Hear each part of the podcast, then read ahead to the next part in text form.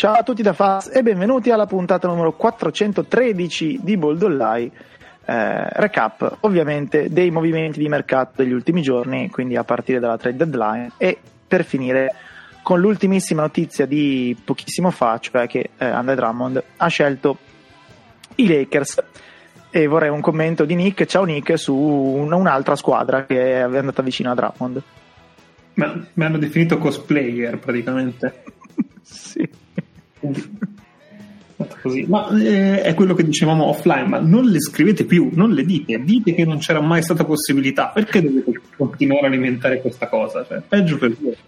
Tra l'altro vedo che stai parlando con pari in verde, è un caso secondo me, non lo so. Vabbè. Senso, è che qu- quando parli, l'utente che parla viene illuminato in verde, quindi sarà un riferimento anche questo. Ah, vi vedo verdi in quel senso lì. Sì, va bene. Ciao show. Che non riesce a aprire il microfono. Sta ancora facendo lo scherzo di non parlare, secondo me. sì, a se stesso, però. Show, adesso grida, show mi senti? Show? Vabbè, ciao. Tra l'altro ha scritto, ma solo io sento suoni a caso. Quindi avrà la connessione. Vabbè, credo connessione. nell'apparecchio acustico. Intendo. C'è criceto.mp3 anche sta settimana. Vabbè, ciao Fleccio. ciao a tutti. ciao Lore. Ciao a tutti. Ciao Tim. Ciao a tutti, ciao. E riproviamo a salutare il show, così se c'ha voglia. Cioè, se senti ancora le voci nella testa e suoni a caso. Vabbè, a una certa tornerà. Ha, ha, lasciato un vocale, ha lasciato un vocale su WhatsApp e io ora vado a godermi. Scusate. Non metterlo, non metterlo No, no, io, io l'ho sentita, è un predator. Vabbè, aiutatelo, aiutatelo a casa sua. Mi chiamo tipo per le cince allegre. Aiutatelo a casa sua mentre noi andiamo avanti, che sennò stasera è complicata. Dunque, eh, facciamola abbastanza veloce. Io non ho neanche sotto un recap, quindi vado a memoria su quello che mi ricordo vagamente essere successo. Nel caso, fazzatemi e fazzateci e faz- che cazzo me ne frega. Tanto dobbiamo parlare a grandi linee, non nel mega dettaglio. Squadra per, squadra, eh, eh, squadra, per squadra andiamo a vedere. Gli Atlanta Hawks in pratica sono riusciti a farsi pagare per cedere Rajon Rondo che ha un contratto peggiore di lui Williams ed è un giocatore se, se vogliamo tutto sommato comparabile. Poi vabbè magari ai playoff Rondo è meglio di lui Williams. Eh, perché i Celtics eh, perché i Celtics stavo già pensando ai Celtics perché i Clippers avevano un po' l'acqua alla gola? Io la leggo in, questi, in questo modo cioè o i Clippers dovevano liberarsi di Williams perché lo spogliatoio non lo voleva più ed è un caso, eh, secondo me, che eh, cioè non è un caso che né Williams né eh, Montrezl siano più lì, o qualcuno spogliatoio dei Clippers ha chiesto, eh, vedi Kawhi, Rondo, o non lo so. Fatto sta che adesso parliamo degli Hawks, poi ci torniamo. Hanno guadagnato due seconde scelte per cedere un contratto peggiore, quello di eh, appunto Rondo per lui Williams. E tra l'altro, dicendo tra le righe, abbiamo fatto un po' una cazzata a firmare Rondo quest'estate. Ma direi che possiamo andare avanti così. Chi bene, lo avrebbe no? mai detto? Inaspettato. Eh, io, invece, io invece c'è uno che l'avrebbe detto, che non l'avrebbe detto. No, no, noi non siamo professionisti esemplari, quindi andiamo avanti. Eh, la seconda squadra invece di cui ci occupiamo sono i Boston Celtics. Faccio un rapido recap, poi vedete voi. Eh, la TPE si è confermata essere il ticket per Evan, quindi hanno preso Fournier con eh, la TPE dando due seconde scelte, a parte quelli che hanno quasi preso, di cui poi volete parlare. Apriamo l'ordine alfabetico anche qua? Vedi tu? Hanno quasi preso libero. con la A, a Bagnale, Sentiti libero. A Bruscato. esatto. Eh, quello che hanno fatto eh, realmente invece è stato, una volta trovatisi insomma nella necessità di scendere eh, sotto la luxury tax, perché evidentemente la proprietà ha detto se siamo una contender sì, se no col cazzo che mi infilo nella repeater e tutto il resto, quindi scendete sotto. Hanno ceduto nel ruolo ancora più abbondanti, cioè quello di lungo, il giocatore più sacrificabile per contratto, cioè Thais, che era in scadenza. Quindi io questa cosa l'ho letta così eh, la dirigenza ha ricevuto mandato di scendere sotto la Luxury, ha guardato il proprio parco lunghi e ha detto ok, l'unico che posso cedere senza pagare è Thais. Eh, ovviamente questa è una cosa che, uh, perché se sei Celtics non dovresti fare una cosa così, cribbio, dai anche un, diciamo, un, br- un, brutto segnale, spiace, sono cose brutte. An- anche perché eh, era uno dei pochi vagamente decenti in campo. Esatto, dei lunghi. esatto. Però, ripeto, tutto sommato è successo questo, quindi l'estate, anzi l'autunno dei Celtics eh, è stato un usare la mid level per il miglior giocatore disponibile, diciamo in valore assoluto, ma che non era un fit con quel roster. Eh, non perché Thompson non sia un giocatore discreto, ci sta alla MLA. Il problema è che avevano già Time Lord, Tice e volendo anche Grant Williams che gioca un po' da 4, un po' da 5 si sono trovati palesemente con un esterno in meno, l'abbiamo detto all'inizio che mancava un 2-3 tiratore ai Celtics e avevano probabilmente troppi lunghi, quando Smart è stato fuori hanno giocato con il doppio lungo ed è stato un disastro e in più si vocifera che eh, Ainge voleva a tutti i costi che Stevens facesse giocare il Time Lord e quindi gli ha tra virgolette ceduto Dice e cedendo un lungo hanno riequilibrato il roster, hanno preso il tiratore, bla bla bla. Però insomma, questo è il cosa sul come e il perché. Buon divertimento. Intanto saluto Show che dovrebbe essere arrivato. Un saluto a tutti, finalmente ce l'ho fatta Fantastico. partecipare. Eh, bene, massacrate eh. pure i Celtics. Ho, ho, ho, promesso a un paio di persone che non avrei usato la sirena, quindi non posso. Beh, comunque due scelte per Fournier mm, è un bel colpo, insomma, eh, perché è un giocatore valido, un fit perfetto per quello che mancava loro, l'hai pagato sostanzialmente niente, eh, la mossa in sé è buona. Il problema sono le prospettive per il futuro, perché con questa mossa la squadra è migliorata e Thais obiettivamente era un giocatore che mh, mm, era centrale da, nel loro progetto, ma era anche spendibile e sostituibile. Il problema appunto è per il futuro, perché da un lato dai via Thais per nulla solo per non andare in luxury tax quest'anno, ma dall'altro prendi Fournier per quanto poco tu l'abbia pagato, poi lo dovrai pagare quest'estate e a quel punto ci vai mm, di corsa in luxury tax, quindi hai semplicemente eh, rinviato d'un anno la luxury tax per una situazione che poi sarà pure peggiore, perché a quel punto o troverai qualcuno a cui dar via Kemba o cose del genere, oppure ti troverai che avrai 5-6 giocatori tra i 20 e i 30 milioni in squadra e a quel punto pagherai come una banca, cioè sirena.mp3 ma sarà la sirena della banca.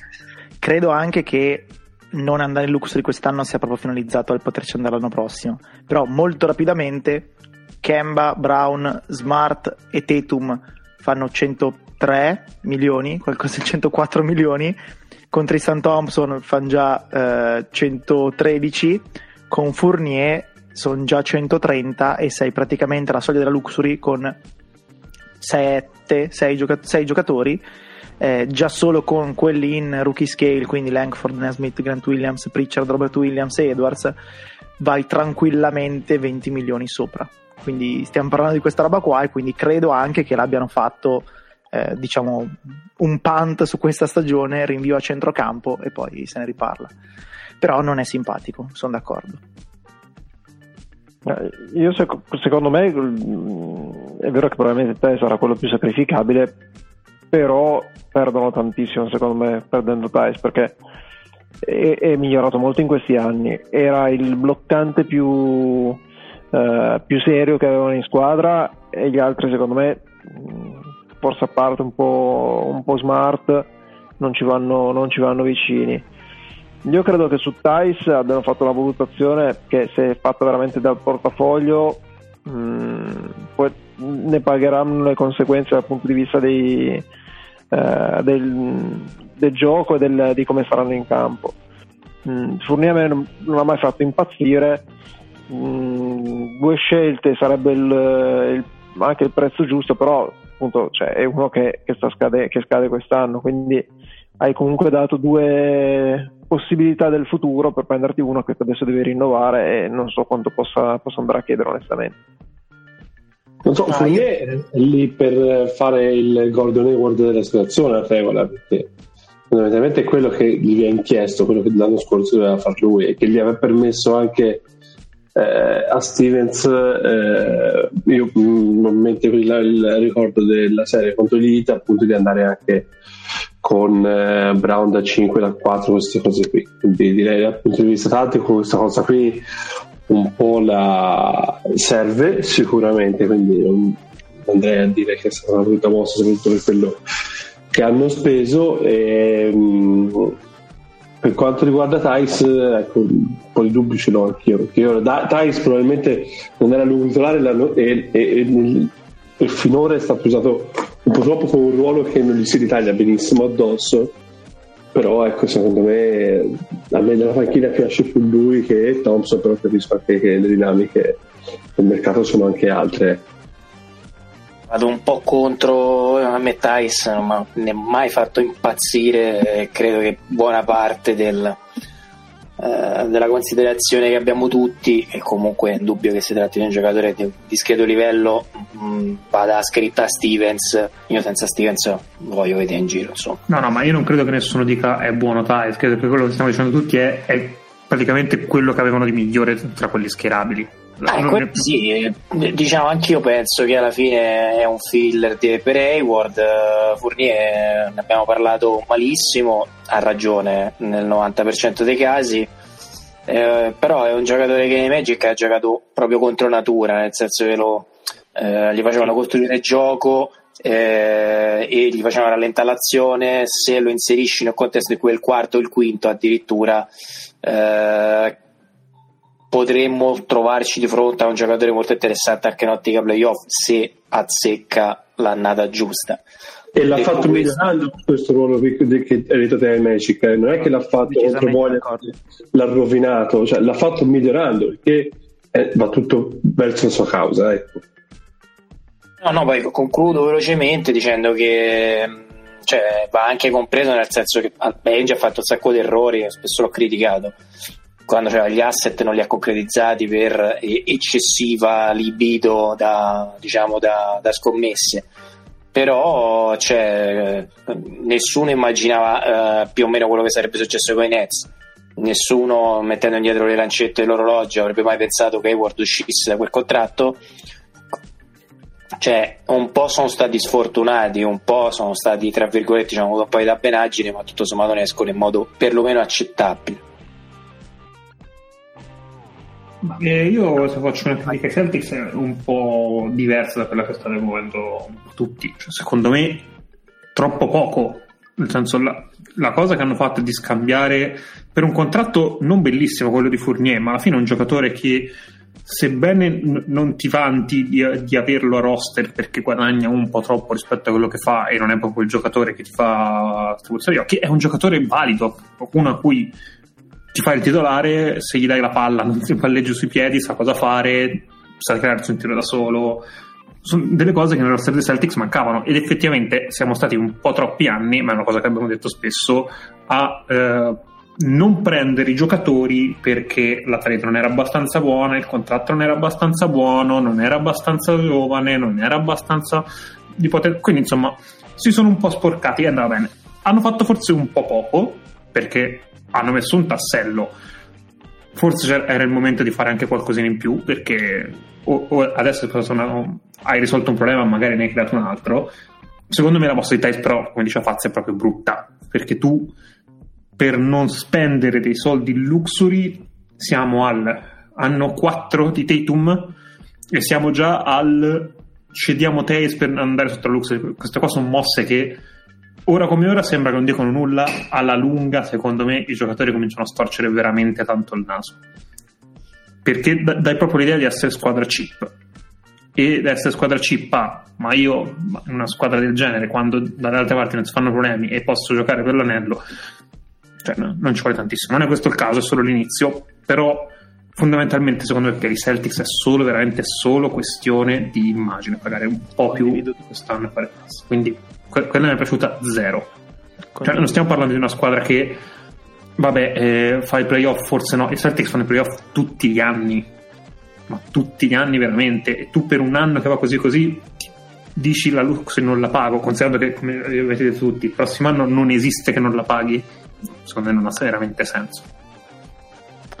Yes. Eh, andiamo avanti, abbiamo subito i Brooklyn Nets Ovviamente qui non abbiamo grandi cose da dire sulla deadline, ma abbiamo parla- da parlare dell'aggiunta di eh, la Marcus Aldridge. Eh, in realtà ci siamo un po' confrontati, eh, diciamo per, per iscritto eh, in queste ore, e eh, la preoccupazione che abbiamo, poi nel caso esprimiamo i due punti di vista, non è tanto Aldridge in sé, perché credo che non ci siano mai abbastanza giocatori da mettere in campo, specie se poi hai eh, che ne so, KD che rischia e così via. Non ci siano mai eh, problemi di questo tipo, il problema sia eventualmente come dire, il peso specifico della gente in spogliatoio. Perché finché tutto rose e fiori va bene, l'ho detto anche stamattina per chi ascolta ieri mattina su Clubhouse, io credo che eh, se adesso noi mettessimo sotto il naso di Claxton e di Bruce Brown un contratto che prevede che loro giochino 10 minuti a partita a fine anno con l'anello, lo firmerebbero col sangue entrambi, perché poi insomma avranno modo per costruirsi una carriera. Però non è detto che se Bruce Brown e Claxton giocano 10 minuti di a fine anno i, i Nets vincono eh, l'anello. Potrebbe succedere che non vincano magari anche per questo. E quindi la domanda è, considerato che nello spogliatoio di Nets non c'è un leader, perché la cosa più simile è DeAndre Jordan, e considerato che l'allenatore Nash, che è una persona estremamente carismatica, ma che forse non ha mh, per forza il polso di questa cosa, e che l'assistente d'Antoni che non ha mai avuto il polso sulle stelle, e cose così, bisogna capire se quando sarà il caso, di fronte a una differenza di rendimento palese, e sperando che comunque non avvenga troppo tardi, Aldridge verrà messo a sedere per far giocare Claxton e che ne so, Griffin verrà messo a sedere per far giocare Jeff Green e cose del genere. Perché mi sembra che il problema sia tutto lì, quindi di eh, avere la ragionevole certezza che ci sia, chiamiamola una meritocrazia, anche se è una parola che non c'entri molto. Eh, e boh, nel senso, vedete voi come affrontare questa cosa. Faccio una domanda, esattamente se non è rotto Durant, e ovviamente no, speriamo tutti che sia sano quando si quando conta, dove lo mettono? No, non può fare il 5 in modo continuativo a livello playoff perché non, non regge, è, è, proprio il suo limite storico. E da un punto di vista offensivo, mid range, credo che non gliene chiederanno tanto, uh, giusto magari in condizioni di emergenza, ci può stare.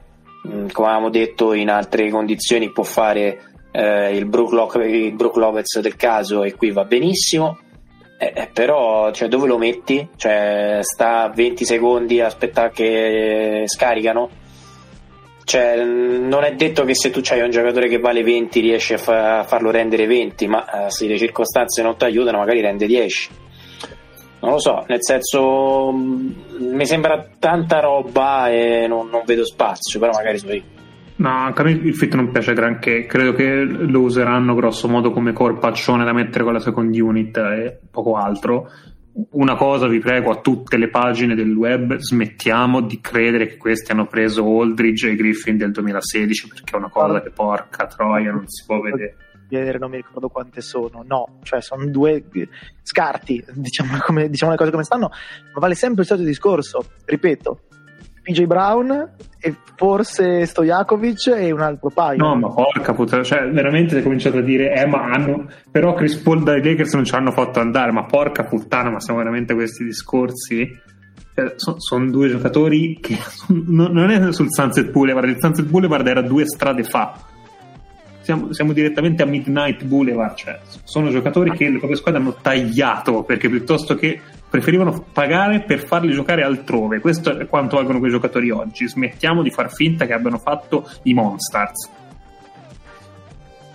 No, però è anche vero una cosa che secondo me è, è arrivato un meccanismo del, che, che, che, vale spesso in NBA di lo prendiamo noi così se, se rende rende da noi e non rende da qualcun altro che potrebbe diventare più pericoloso. Ma sì, ma applicato, applicato, soprattutto a, questi, a queste ex stelle funziona sempre come, come, concetto, funzionato veramente, cioè in passato anche per Bogut, passa, eh, eh, chi, chiunque avesse la, la, possibilità di prendere questi giocatori che eh, o, o sul, sul, via del tramonto o, addirittura come, come Aldridge come eh, Griffith passati eh, li hanno presi giusto per, eh, per dire vabbè mm, così non vanno a, a, a, giocare da altre parti potrebbero poi, tro, potrei poi trovarmeli contro. Sì secondo me può essere anche questa una buona visione anche il fatto di avere dire prendiamolo e poi ci renderemo conto come far funzionare tutta questa cosa che è un discorso che sinceramente a questo punto quando hai un certo obiettivo posso anche capire e posso anche accettare. Mm, sul fatto della disfunzionalità del, eh, dello spogliatoio come dicevo anche ieri appunto perché nella discussione che, di cui parlava Fax ieri c'ero pure io ma io nel 2021 vedere un deleterio essere tenuto in campo anche se ne va della squadra soltanto perché è lui perché è il signor Tagliatali a me sembra una cosa abbastanza impensabile poi può darsi eh, che capiti però la vedo abbastanza difficile Peraltro, aperta e chiusa parentesi sui Nets, avrei, avrei, avuto molto più paura se fosse stato i Nets a prendere Dieng e gli Spurs avessero tenuto Marco Soldric. Che... D'accordissimo, ma ci, ne parliamo dopo. Ecco. Eh, va bene. Eh, Charlotte Hornets niente, nel senso che hanno preso Wanamaker come Jolly perché si è rotto la melo e tra l'altro Wanamaker li sta sabotando, quindi direi che possiamo tranquillamente andare avanti. Torna Ovviamente... di qua, Brad, torna di qua. Ecco, ovviamente invece sono molto interessanti i Chicago Bulls che sappiamo, insomma, hanno preso eh, Vucevic eh, dando due prime scelte, la 21 e la 23 ai Magic, entrambe protette top 4. Non credo che ci sia il rischio che nessuna delle due possa vincere la lottery, ma non si sa mai, insomma, i Bulls si sono tutelati in questo modo. E eh, hanno preso Tice, eh, dando via vabbè, Wendell Carter, un, un, po' di roba, un po' di fuffa nel loro roster.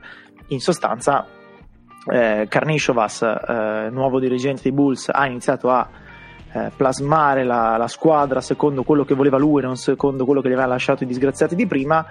E eh, mi sembra che insomma l'input sia iniziamo a essere mediamente competitivi, quindi stiamo comodamente ai playoff. Secondo me, poi Chicago l'anno prossimo con un paio di, di, firme giuste in free agency è una squadra che può anche stare nella prima top, top, top 6, top, quindi non fare neanche il play-in. Eh, e poi ne parliamo. Eh, quindi dal punto di vista, facciamo due ragionamenti, dal punto di vista degli asset spesi e dal punto di vista invece del campo in cui secondo me ad esempio Vucevic e Lavin è un ottimo, eh, un'ottima coppia per la regular season, ai playoff ho un po' più di dubbi anche perché entrambi in difesa a me e tra l'altro vediamo quale giocatore i eh, Bulls affiancheranno eh, in front line a Vucevic perché Markanen magari anche no, perché la difesa con Vucevic e Markanen non va bene neanche regular season, figuriamoci dopo.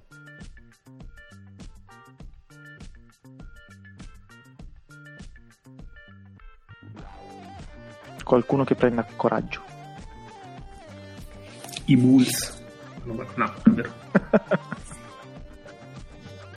Beh, diciamo che è curioso che Magic e Bulls erano più o meno sulla stessa traiettoria, cioè eh, un all-star, eh, qualche buon giocatore, eh, prospettive abbastanza di, di galleggiare abbastanza nella mediocrità e quindi dovevano fare, prendere una strada o l'altra. E con questa trade hanno preso, e poi le altre che ha fatto i Magic, hanno preso le strade opposte, cioè Orlando ha deciso di sbaraccare tutto e, e, e ripartire da zero e i Bulls hanno deciso di rilanciare e provare ad arrivare chissà dove eh, investendo un po' del loro futuro.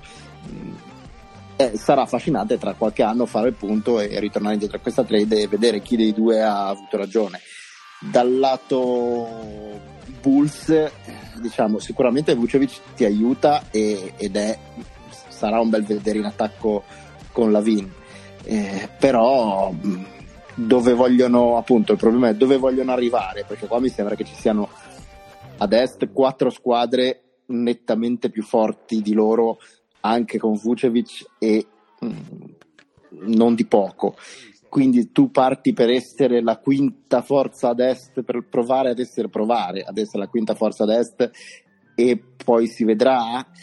Eh, auguri, cioè, non mi sembra una prospettiva affascinante. Cioè, o, o, la Vin, o la Vin diventa un mostro oppure qui poi come la migliori questa squadra adesso? No, credo che di base i Bulls abbiano scelto di diventare i, i nuovi Pacers o i nuovi Hawks che, che sembra deprimente come cosa, ma considerando cosa sono stati i Bulls finora, ti direi è un miglioramento. Per usare le parole di Bill Simmons, sono felice che finalmente Wendell Carter vada in una squadra in ricostruzione in cui può far vedere come funziona insomma, la crescita di un giovane. E io ho alzato la mano e ho detto: Ma i Bulls fino all'altro ieri, che cazzo ma dici? Cazzo a, parte, a parte Bill Simmons, esatto, cioè i Bulls erano questa roba qua, quindi hanno, hanno deciso eh, diciamo che la, la, media borghesia in NBA esiste, è sempre esistita e per fortuna che esiste. Eh, e quindi secondo me Chicago ha fatto una scelta eh, conservativa, non estrema, che però non, non, è disastrosa, cioè non è che hanno mandato via chissà chi o rischiato il loro futuro che avrebbe portato chissà dove, è una roba che si fa, l'hanno pagato probabilmente il giusto senza, eh, senza andare troppo oltre l- gli asset che avevano a disposizione, senza neanche farselo regalare. E va bene, quindi sì, sicuramente la prospettiva è fare due o tre anni nella top diciamo 6 dell'est poi arriverà da rinnovare anche la Vine e la gente di la Vine è già lì che si frega le mani perché dirà ok quindi volete che insomma sia la vostra stella Max grazie. Eh, cosa fai? Non glielo dai la mia non era una critica, eh, comunque, cioè, mh, mm, voglio dire, può anche darsi che tra qualche anno ci ritroveremo qui e ci diremo, vabbè, i Bulls non hanno vinto un titolo, ma hanno fatto boh, un secondo turno, una finale di conference, e, mentre i Magic con tutte le scelte tra la ricostruzione non sono riusciti a combinare niente, può, può benissimo che succeda così, ecco. Cioè, l'unica cosa è che appunto eh, fino a qualche tempo fa, diciamo, i, i, i Raptors con Kawhi eh, fare, aggiungere un, eh, cioè fare una buona mossa ti poteva far salire molto in alto molto rapidamente eh, o anche gli stessi hit con Jimmy Butler. Al momento l'Est è forte, sta diventando più forte giorno dopo giorno e quindi serve qualcosina in più che una buona mossa per farti passare da eh, diciamo così dal gruppone alla, alla testa del gruppo è un po' cambiata la situazione ma secondo voi adesso cosa, cosa ne fanno di Markkanen? Perché a me dà l'idea che adesso siano veramente un po' troppo lunghi nei lunghi, perché tra Thais, eh, eh Markkanen, eh, Vucevic eh, hanno ancora Deus Young. Cioè, secondo me, se, se, vogliono fare qualcosa, devono provare a vedere se, se riescono a scambiare anche Markkanen per prendere qualcosa che gli possa servire ancora di più e fare quel passo. Scambiarlo no, detto, quando hai detto fratais ho pensato a un frate. Ma no. Scambiare Tice no perché scade quest'anno, quindi devono decidere se dargli dei soldi da restricted free agent o no. No, no, scambi- scambiare Markanen dicevo. Eh, se, no, scusami, Markanen, esatto, cioè, ho sbagliato io a parlare, ma è, è, lui. Quindi Markanen è restricted free agent fra tre mesi e quindi mi sembra una roba... Mm, secondo me decidono Vabbè, di farlo andare via e basta però mm, non lo so, non mi sembra una scelta un po' dubbiosa.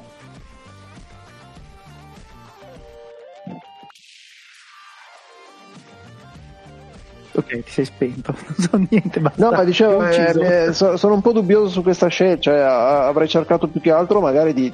Eh, o, o, di non prendere un Vucevic ma di cercare qualcos'altro sul mercato per cercare di eh, di, di, puntare ancora su Markan perché a me comunque Markan continua a, a, essere un giocatore che, che ritengo interessante eh, oppure avrei, boh, mh, mm, so, avrei cercato di, di scambiare Markanen adesso per, per, prendere, per prendere qualcos'altro Beh, però pare che ci abbiano provato e, e, nessuno gli abbia offerto nemmeno il minimo sindacale che richiedevano. Quindi... Neanche i Celtics? hanno Così quasi preso giocatore... Esatto, non lo so, magari. Secondo me neanche i Celtics e questo la dice tutta sullo stato attuale di Marken, che per carità eh, eh, io mh, diciamo così con i giocatori di una certa età bollarli troppo presto e vale sia per Marken che per Wendell Carter eh, è rischioso. Quindi mh, personalmente mh, aspetterei prima di dire hanno fallito. Però evidentemente se il loro mercato in giro per la Lega è questo, eh, vuol dire che sono in tanti a pensare che eh, non valga la pena di insisterci più di tanto. Condivido. Eh, ricominciamo, andiamo avanti che non ce la caviamo più. Abbiamo i Cleveland Cavaliers, chi se ne frega, hanno tagliato Drummond, vabbè lo sapevamo già avanti. E Dallas Mavericks che hanno eh, messo un pochino d'ordine nella loro profondità prendendo JJ Redick, obiettivamente un tiratore mancava, e Nicolo Melli, eh, che, che, mi sembra un, un, clone un pochino più scarso di Kleber, quindi non so onestamente quanto spazio avrà, però vabbè, insomma, il post in NBA di Melli è quello lì, fare il decimo, il nono, poi se ci sono infortuni nella partita particolare così via, gioca, spero possa giocare tanto. Eh, il fatto è che purtroppo quest'anno le, le percentuali del tiro sono quelle che sono, quindi tira il 30% piedi per terra con spazio. Ovviamente è un problema per quanto poi Melli sia comunque un giocatore che aiuta la squadra con eh, blocchi, buon posizionamento, buone letture e così via. Però è quello che è. Posso dire che forse avrei avuto io paura a toccare qualcosa in questo momento di Dallas. Ora che sembra aver trovato una quadra che funziona in qualche modo, anche un'aggiunta praticamente per nulla, ho paura che possa sbilanciare un po' il meccanismo che sembra un po' avviato ma infatti ha messo due giocatori che sai già che si faranno il culo in allenamento, sai già che non pretenderanno minuti e che magari possono essere utili. Quindi... Sì, mh, mm, bisogna un po' vedere, cioè, JJ è sempre un po' bruttino, già l'anno scorso, quest'anno brutto, brutto, parecchio, Melli come si è detto non sa se vanno in rotazione, se va in rotazione o meno. Bisogna un po' vedere, ecco, non, non, non sono sicuro come ho letto da più parti che eh, a New Orleans le cose non andavano perché Van Gunn era incapace, perché New Orleans sono le catapecchie, invece Carlisle li toccherà e diventeranno oro che corpo. Cioè, non, è, non, è, certissimo questa cosa, ecco.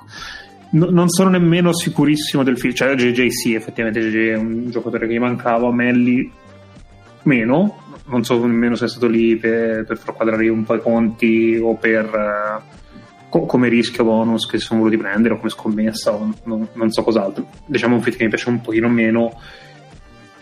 Eh, resta una squadra secondo me che se allestiscono un, un paio di quintetti vanno tranquillamente per giocarsi da 150-148. Credo di sì. Credo di sì. Eh, ok, Denver Nuggets. Però, che... vai, vai, scusa, Fleccio. Però, scusa, vanno per giocarsi da 150-148 ma se iniziano a fare un po' di vittorie corpose in fila se la giocano al play-in eh, 150-148 e inizia a diventare rischiosa la cosa. No no questi, questi qua al momento sono settimi eh. Van su van su eh, eh, però questi rischiano di entrare senza play-in eh no, eh, no appunto, però, però, devono vincere le partite eh, costantemente perché se ne vincono tot e poi entrano nei mini slumper e perdono magari non ci escono dal play cioè lo danno tutti per scontato che i Mets arrivino sesti, quinti, quarti però eh, devono no, lo dà per scontati perché le ultime 20 partite sono effettivamente una macchina, sono tra le squadre più in forma d'ovest, cioè è per quello anche che dicevo non so se avrei solo quando non ha giocato Luca praticamente. Praticamente sì. Quasi tutte le altre le hanno vinte, quindi figurati. Cioè, in questo momento comunque hanno davanti diciamo San Antonio eh, da, eh, da superare, cioè San Antonio la superano subito. Il sesto posto è un po' più lontano, ovviamente sul sesto posto c'è da ragionare, sì. Eh, vediamo, vediamo come va. Eh, a proposito di gente che sta al quinto o sesto posto, i Denver Nuggets, che ma non perché siamo bravi noi, perché era una cosa abbastanza ovvia, hanno scambiato un contratto, non aveva detto Barton, non ci ha messo Harris, e una prima scelta e RJ Hampton per eh, Aaron Gordon. Mm, qui la questione è tutta capire un pochino come si integra Aaron Gordon, nel senso che eh, può tranquillamente essere eh, il Jeremy Grant di nuovo, con però una squadra in cui Jokic è meglio eh, anche se voglio vedere insomma se Jokic e Murray riescono a giocare meglio degli scorsi playoff perché c'è anche un limite umano e non sono sicuro si possa andare oltre comunque è meglio eh, Michael Porter Jr. sicuramente meglio dell'anno scorso Gordon secondo me è anche eh, cioè Gordon è un difensore diverso Jeremy Grant un po' come Covington mi sembra uno di quelli più forti eh, in aiuto nella seconda linea, nelle rotazioni e così via, mentre sull'uomo secondo me Gordon è un po' meglio, però vedremo. E quindi adesso hanno anche uno stopper da mettere addosso a LeBron, Kawhi e quella gente lì. Eh, la questione è più che altro con che testa arriverà Gordon, perché abbiamo detto svariate volte, Gordon a Orlando era costretto a fare molto più di quanto sarebbe stato lecito aspettarsi. E questo, oltretutto, per un giocatore che già è convinto di essere più forte di quant'è, in fase di crescita è problematico perché se tu uh, sei pompato ma la squadra ti dice sei il nostro Demon Green te ne fa una ragione e magari scopri che funziona. Se tu sei pompato la squadra ti dice fai la point guard rischi di pomparti ancora di più e ci sono dei problemi. Però ripeto se Gordon va con la testa di fare il gregario e, eh, e fa le cose che gli vengono bene secondo me è una presona e considerata la, la disponibilità di asset dei Nuggets non è neanche un, costata tanto Se va là e vuole palla in mano nella squadra in cui ci sono Mare e Jokic, forse un problema c'è, vediamo. Ecco, questo potenzialmente è la trade dove il fit mi sembra migliore in assoluto. Potenzialmente, perché come dici te c'è anche la possibilità che sia convinta che, che sia una point forward e allora va tutto carte 48. Però se mettiamo Aaron Gordon nella possibilità di difendere e palla tu la ricevi mezzo secondo e poi devi tirare, secondo me è una presa devastante per i Nuggets. E come al solito restano una squadra con una fisicità fuori di testa e Jokic insomma, si lascia guardare. Eh, ma, mm, non so, parli, ne parliamo dopo di Magic, di cosa ci va a fare Gary Harris là? Sì, dopo, dopo, Orlando. Va bene. Altro su Denver, se avete? Spiace un po' per Gary Harris, secondo me, eh. cioè, mm, è un po' no, che... Poveraccio. Mannaggia. È un po' che veramente... per individuazione, però... È veramente morto. Eh, sì.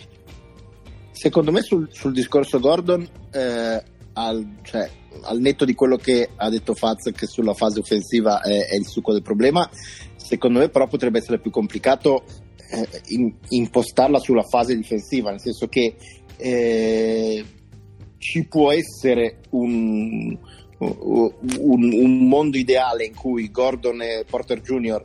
Eh, sono perfetti difensivamente per le esigenze dei, dei Nuggets e riescono a tenerti i Paul George, i Kawhi, LeBron di turno, eh, però non è scontato che ci si arrivi e Aaron Gordon è un giocatore che ha potenziale difensivo però anche insomma lo usa in modo anche molto discontinuo questo potenziale difensivo molto più di quanto sia discontinuo in attacco che, che già lo è abbastanza quindi secondo me è più quella la, la parte problematica perché alla fine il modo per dividersi il pallone, avendo tra l'altro due giocatori molto altruisti come Mare e Jokic, eh, lo trovi.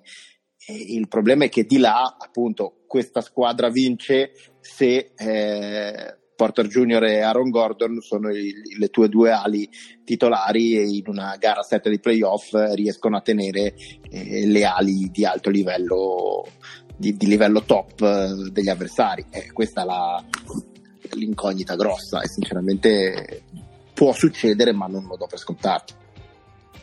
Faccio un veloce discorso eh, puramente estetico eh, eh, barra tecnico. Beh, probabilmente la, l'addizione tecnica più eh, interessante ad alti livelli, ci andiamo abbastanza vicino, eh, è un giocatore che ha diversi difetti, ma l'abbiamo sottolineato anche per Fournier un conto se devi cantare, portare la croce e fare l'uomo franchigia, un conto se devi fare il quarto barra quinto o giù di lì.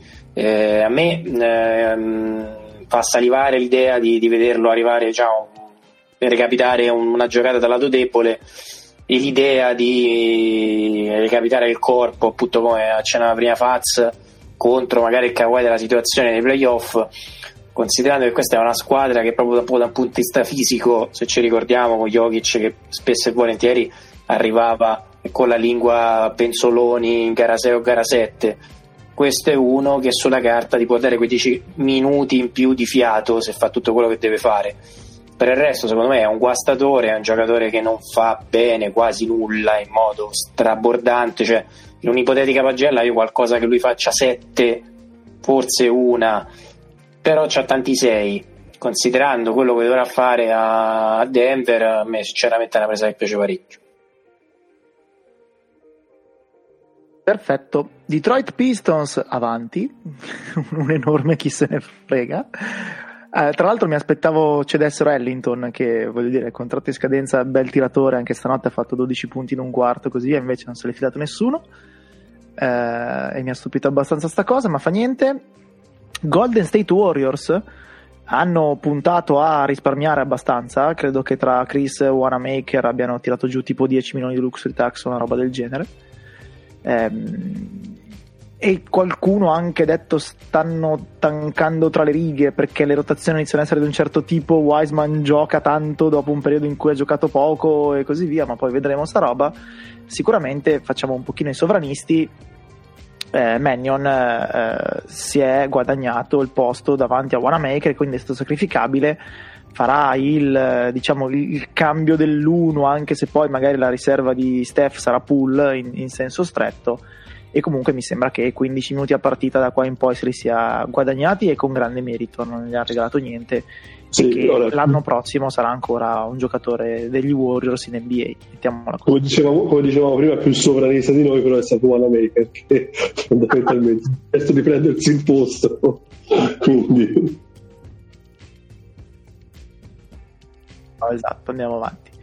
Houston Rockets, eh, che eh, sappiamo insomma hanno svenduto la Dipo, ma perché e palesemente non c'erano offerte, eh, prendendo in cambio due contratti scadenza e uno swap inesistente, perché l'anno prossimo dubito che la scelta di Rockets sarà peggio di quella degli Hit e quindi i Rockets possano usare quello swap, ma chissà, non si sa mai nella vita.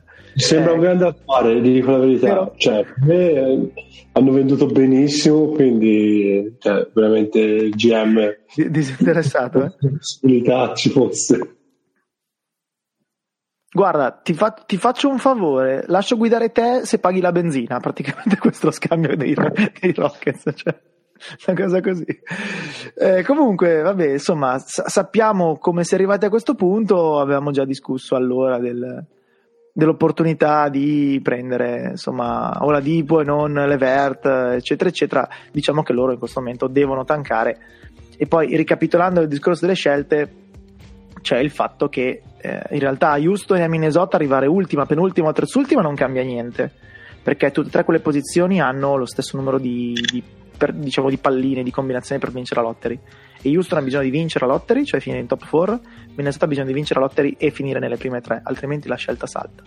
Però hanno tassativamente bisogno di finire nelle ultime tre e i Magic fanno un po' paura, quindi da qua in poi Houston e Minnesota daranno spettacolo.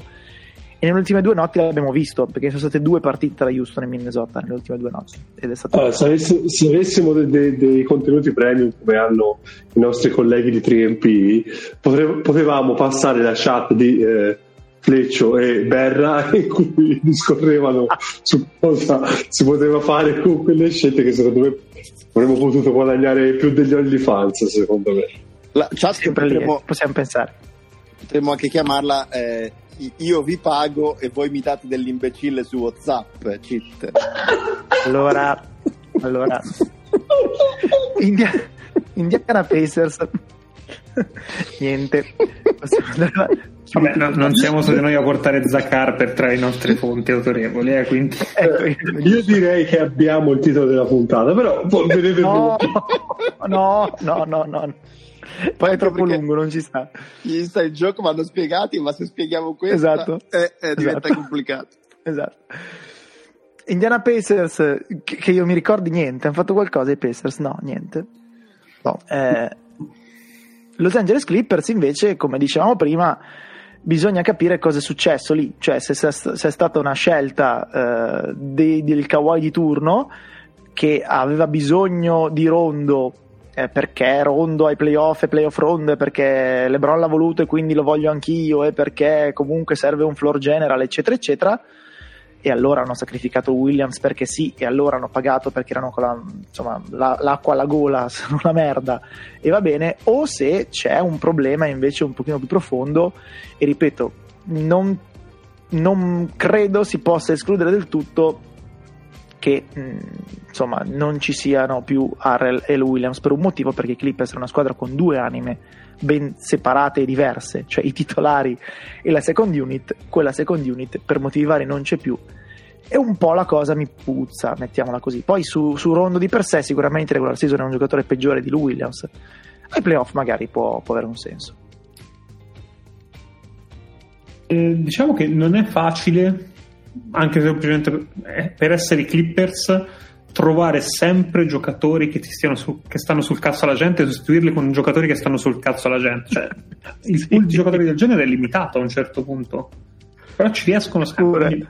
Complimenti. Ok, andiamo avanti. Lakers, eh, come sappiamo, sono stati in ballo fino all'ultimo per Lauri, poi di Lauri parleremo, eh, ma l'aggiunta è quella di Drummond che quasi certamente starà lì solo fino a fine stagione perché poi le Lakers non avranno quasi nulla da dargli, cioè solo la ML piccola da tipo 6 milioni a salire mm, però intanto in questa stagione giocherà credo sarà il, il McGee o l'Howard di questa versione dei Lakers, cioè quello che eh, mi serve quando mi serve un giocatore di 2,10 m grosso perché sì, e che poi a una certa farà tanta panca perché Anthony Davis giocherà da 5. In teoria, se Mark Gasol fosse stato un po' più vivo di quant'è, non sarebbe stata necessaria. Mi pare sia necessaria. Poi, vabbè, insomma, di Drummond, Fleccio, dici tu qualcosa, non so cosa vedi. No, sì. cerca, di, cerca di non godere troppo, ecco l'unica cosa che ti chiedo. Ma eh, al, al cuore non si comanda, eh, Drummond diciamo così, vale un po' il discorso che facevamo prima per Blake Griffin e gli altri, cioè che non è più il, il potenziale All Star che si vedeva, il potenziale attuale All Star. Beh, però Drummond ha 28 anni, eh, non è che ne ha 35 no, certo, come certo. Aldridge. Eh. Sì, sì, però ecco, mh, non credo che si possa ancora sperare che Drummond metta insieme tutti i suoi talenti e diventi una superstar, cioè ormai è questo, ha delle ha dei pregi, eh, alcuni ha dei difetti, molti altri, e questo hai e questo ti tieni. Eh, detto questo, dal mio punto di vista personale, comunque eh, l'amore eh, dura per sempre e quindi io lo amerò sempre e vederlo in maglia Lakers mi riempie di gioia. E, e dal punto di vista, diciamo così, dei Lakers, comunque le, le, le poche caratteristiche positive che ha Drummond ai Lakers servivano perché eh, un rimbalzista serviva ai Lakers, eh, un corpo abbastanza grosso e abbastanza mobile da eh, dissuadere qualcuno da entrare in area serviva ai Lakers. Poi quelle che sono le sue, le sue, diciamo così, le sue mancanze in realtà ai Lakers non dovrebbero essere eh, troppo eh, messi in evidenza. Quindi secondo me il fit sarà buono. Poi ovviamente vale sempre il solito discorso qui serve qualcuno che, che dia qualcosa ai Lakers per eh, la stagione regolare e i primi turni di playoff o il primo turno di playoff perché poi quando eh, la questione si fa scottante eh, lì ci deve essere Anthony Davis perché se non c'è Anthony Davis non sei, sei già a casa e se c'è Anthony Davis da 5 gioca lui e poi chi sia il tuo 5 eh, che fa i minuti alla panchina diventa abbastanza irrilevante. Yes Memphis Grizzlies, anche loro sostanzialmente niente, in più hanno tagliato Gorghi Deng che hanno provato a cedere fino all'ultimo, ma evidentemente non c'era un'offerta che interessasse loro perché eh, credo avrebbero dovuto assorbire dei contratti pluriennali che a loro non interessavano in alcun modo, quindi avanti tranquillamente. Miami Heat eh, sono ovviamente l'altra parte della trade per eh, Oladipo, quindi preso a zero eh, che porta due vantaggi. Uno è non dipendere solo da Dragic come giocatore in grado di attaccare il ferro, perché Miami Heat ormai attaccano a testate, eh, non c'è quasi nessuno che batta il suo uomo dal palleggio, eh, tranne appunto Dragic che però ha diversi problemi fisici, so che a Nick questa cosa spiace un sacco, e quindi in, e quindi in teoria con la Purtroppo sono ancora problemi perché fossero risolti sì. e quindi vabbè però in teoria con un, un po' con la Dipo eh, si risolve questo problema ammesso che stia bene e poi il discorso è anche che loro in questo modo si garantiscono tre mesi per valutare la Dipo eh, cartella clinica alla mano con tutte le analisi del caso cosa che ovviamente non avrebbero potuto fare offrendo eh, per lui da free agent, quindi hanno un, una serie di informazioni in più eh, per capire se e nel caso qua che, che, di che tipo offrire un contratto a eh, appunto la Dipo in estate. Quindi vabbè, per Miami tutto molto bello. Restano un po' a bocca asciutta dai buyout perché erano forse i favoriti per Oldage che poi è andato da un'altra parte, erano interessati a Dieng che poi è andato da un'altra parte e uno di questi due giocatori sicuramente avrebbe fatto comodo al posto di Olinic. In realtà adesso quel ruolo sarà occupato da Bielizza, credo, oltre ad aver preso Rizza, quindi comunque Miami eh, da qua in poi giocherà eh, sempre small perché sono circa finiti lunghi e non vedo eh, se, che, insomma, possibile consistenza in campo tra Adebaio e Acigua, quindi direi Adebaio da 5 e da 4 chiunque, dipende da chi passa per strada. No, intanto sono, l'unica puntata in cui parlo bene dei Celtics mi sono preso il credulone dalle sirene così, però vabbè. Eh, perché? Da, eh, ma la chat di, di Telegram. E, mh, Su, su Miami, no, secondo me abbiamo speso troppo per prendere una Vipo. Sinceramente, Olinik e Bradley sono pietre angolari di una squadra che, che, devo dire se non conga. Avery, Bre- Avery Bradley è leggenda della, della, franchigia giocatore insomma pietra veramente angolare giocato cioè, centinaia centinaia di secondi credo in maglia hit forse neanche. Però allora se fai così noi andiamo a darti dell'imbecille su Twitter e, e non la finiamo più eh? smettila. Stai attento Comunque, è bene, eh, non c'è niente da dire. Eh, Scarpelli ha fatto un tweet, eh, secondo me, perfetto per spiegare la situazione di Pat Riley con l'immagine di Creed di The Office che dice a me piace rubare quindi questo è stato però perché la Vivo sì, giocatore scadente, giocatore che non ha garanzie non dà sicuramente garanzie fisiche soprattutto, soprattutto ultimamente però dovesse anche solo esserci la remota possibilità di rimetterlo eh, pista dal punto di vista fisico, oltre dal punto di vista ovviamente tecnico, mi sembra un, un brainer come, come, come, eh, come, accordo e soprattutto come, aggiunta. Quindi, eh, e mi è piaciuta ovviamente anche la, la presa di Bielizza. Cioè, l'unico, l'unico, dubbio che mi viene a dire è rimanere corti, cortini con il solo asciugo dietro Adebayo si spera e si pregherà a tutte le divinità di questo mondo che Adebayo stia bene perché sennò rischia di essere un problema con qualsiasi composizione tattica vogliate c'è Cousins libero c'è Cousins libero. Dicevo tutte le divinità del mondo quindi capito cioè appena rubato accontentati di un come dire di un qualche contro insieme a tutti i pro, non so cosa vuoi.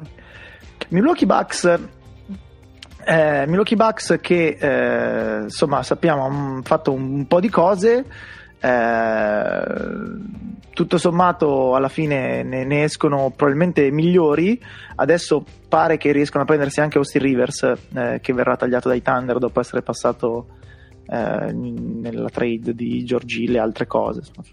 Co- cose che i Thunder hanno mosso non sto dietro neanche a perderci del tempo. Ma tra l'altro e... i Thunder hanno detto a Orford che non giocherà più ma senza nemmeno girarci troppo intorno eh. ma no credo che fossero abbastanza d'accordo. Quale hanno detto guarda tu, tu non giochi più basta. Più, più, o meno secondo me erano abbastanza d'accordo. Ehm, Comunque, vabbè, insomma, ripeto. No, ma, ma, non hanno nemmeno provato a mascherare la cosa, tipo problemi fisici. Questo, no, no, questo, proprio questo. dichiarato lui non giocherà più perché no. Questo è perché, eh, come dire, Inchi ha pagato per i peccati di tutti e poi gli altri invece possono. Perché Presti sta facendo esattamente quello no, no, infatti, ma, uguale. Guarda, uguale. apprezzo l'onestà, apprezzo la schiettezza. Esatto, esatto. Eh, comunque, vabbè, di, di, Tucker credo avessimo già parlato, quindi non credo sia altro da aggiungere sui, sui Bucks.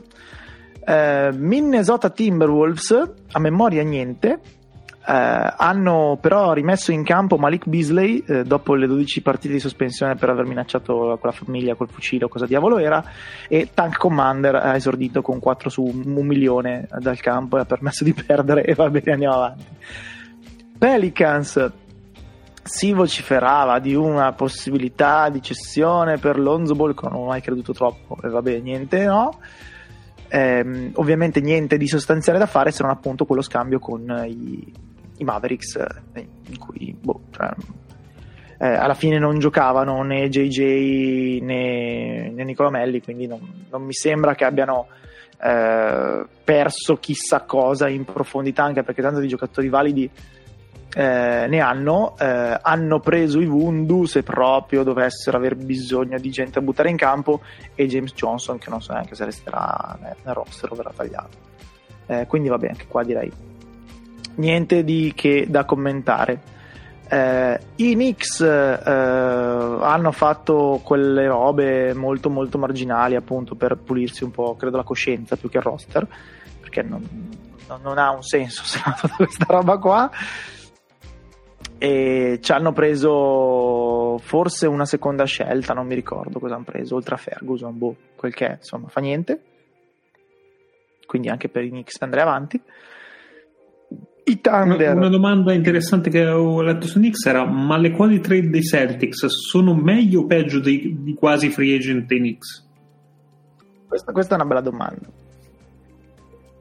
Ah, sicuramente fanno più rumore quelle dei Celtics perché sono più recenti e sono di più. Però un albero paio- che cade nella foresta fa più. Eh, solito discorso. Sì. Questa però è gratuita e tu dovresti valutare il cambio di rotta che c'è stato ultimamente, per cui tanto manco i free agent ci, ci vogliono più, quindi non ci proviamo neanche e va bene così. Ma avete preso Bubi, eh sì, Bubi. Taj Gibson eh, da free agent, eh, scusa, eh? Cioè, Eh, forse era meglio Bobby Gibson in effetti. No, vabbè. Ma non credo. E Derrick Rose forse avresti preferito Malik, che ne so. esatto. Bobby Gibson che credo vende coltelli nelle televendite ora. Loro me lo confermi, vero? Può essere. Eh, li lanciano piuttosto. esatto. Fa il bersaglio umano. per fortuna che i circo sono chiusi, se no vabbè. Eh, poi i Thunder, anche qui direi un enorme chi se ne frega, eh, perché hanno mosso un sacco di roba, hanno mosso George Hill che eh, sapevamo insomma eh, era sul mercato, ci ha ricavato gli spicci ed era ovvio che sarebbe andata in questo modo, sappiamo che hanno 17 più 17 tra prime e seconde scelte nei prossimi draft, va bene. Ecco, ma eh, vabbè, non è, non è ora il momento. Tutti mi, No, dicono che prego. non è, tutti mi dicono che non è un problema se le scelte sono troppe. Io diciamo che dubito. Guarda, allora secondo me al momento attuale no. Eh, no, no, ok, che- al momento attuale chi se ne frega. Al momento attuale l'unica cosa che conta è avere le eh, maggiori chance possibili di pescare quello che sposta veramente e eh, degli asset per fare cose. Quindi in questo momento ha tutto il senso del mondo. Poi sappiamo benissimo tutti che di quelle 34 scelte, forse 10 diventeranno dei giocatori che saranno roster dei Thunder. Alcune serviranno magari per prendere il veterano del caso da aggiungere a una squadra forte, il, il Danny Green del 2026, che ne so, giusto per rendere idea, Sì. e i Thunder potranno spendere una prima scelta perché l'avranno, eh, magari qualcos'altro servirà per scaricare un contratto, e i Thunder potranno spendere per la- perché l'avranno, alcune altre verranno magari ri- rimandate in avanti, quindi ti cedo la mia 17 del 2025 in cambio di una, di una tua futura protetta di 20, che ne so, quindi sicuramente perderanno un po' di valore, ma verranno rimandate in avanti. E, e le altre le usano per i tavoli che ballano praticamente. Le altre, esatto, le mettono sotto le gambe dei tavoli. Invece dei punti si ha e usano le Esatto. Sì.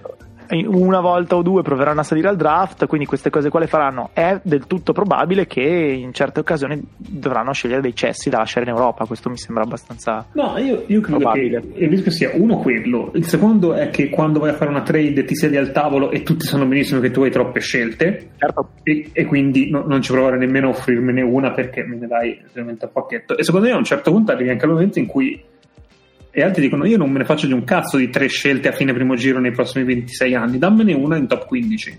ci sta.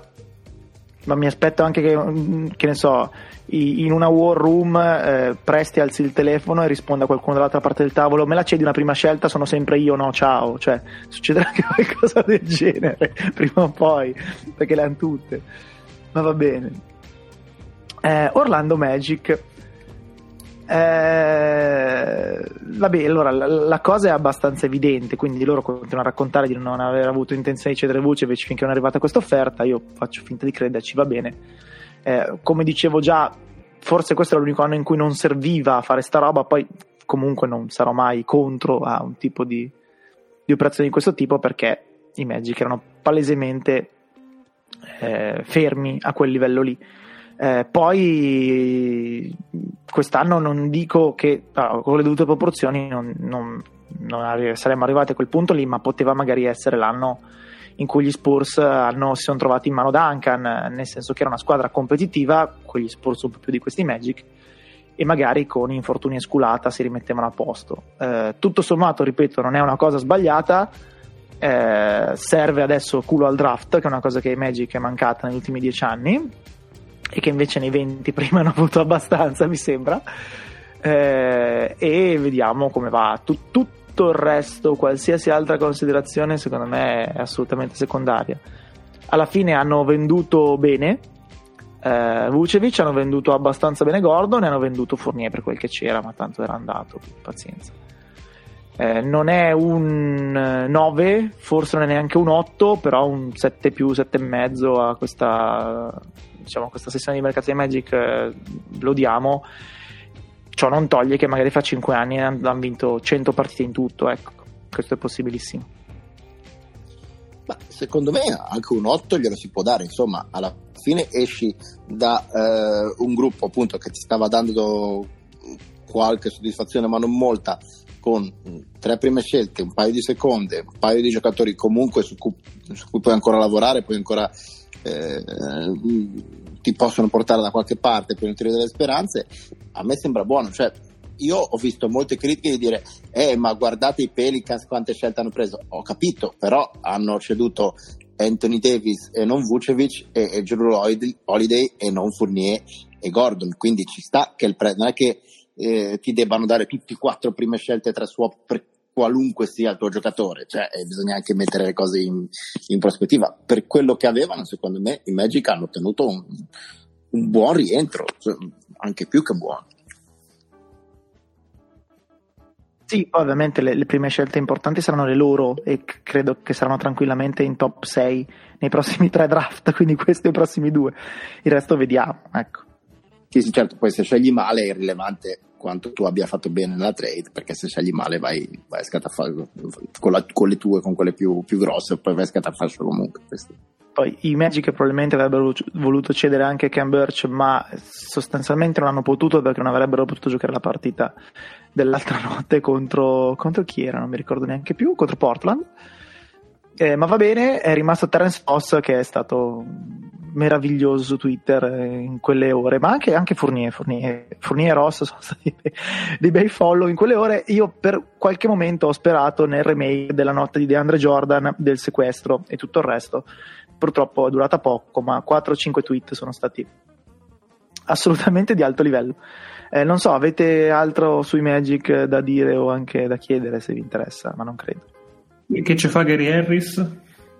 Niente, l'anno prossimo, l'anno prossimo, allora se sopravvive l'anno prossimo lo scambiano per una o due seconde scelte, se no pazienza, tanti saluti.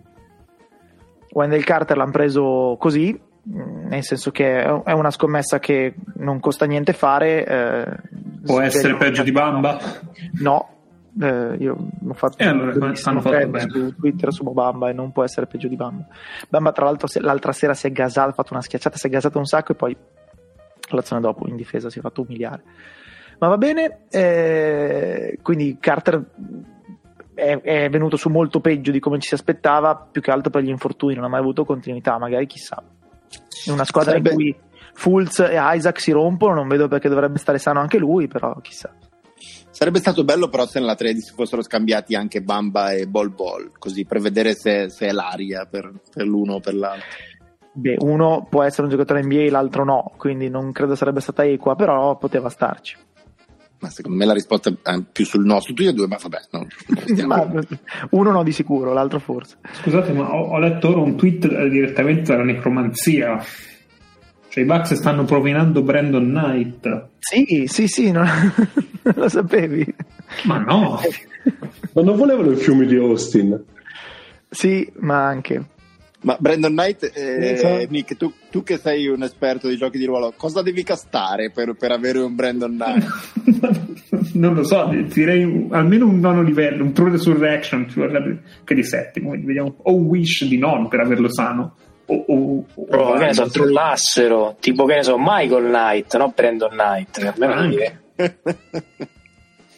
potrebbe avere più senso solo che per, per, per riportare in vita David Hasselhoff devi castare qualcosa di molto molto molto più grosso eh, guarda, guarda, che anche, anche, anche Knight non è che sia messo benissimo eh. è dura è dura, è dura allora, che, leggo il tweet che ha risolto i problemi al ginocchio e ha riguadagnato esplosività. Io mi immagino proprio nel senso di detonare, cioè che sei iscritto a un partito islamico estremista e urli in mezzo a, a Wisconsin Allah Akbar. E...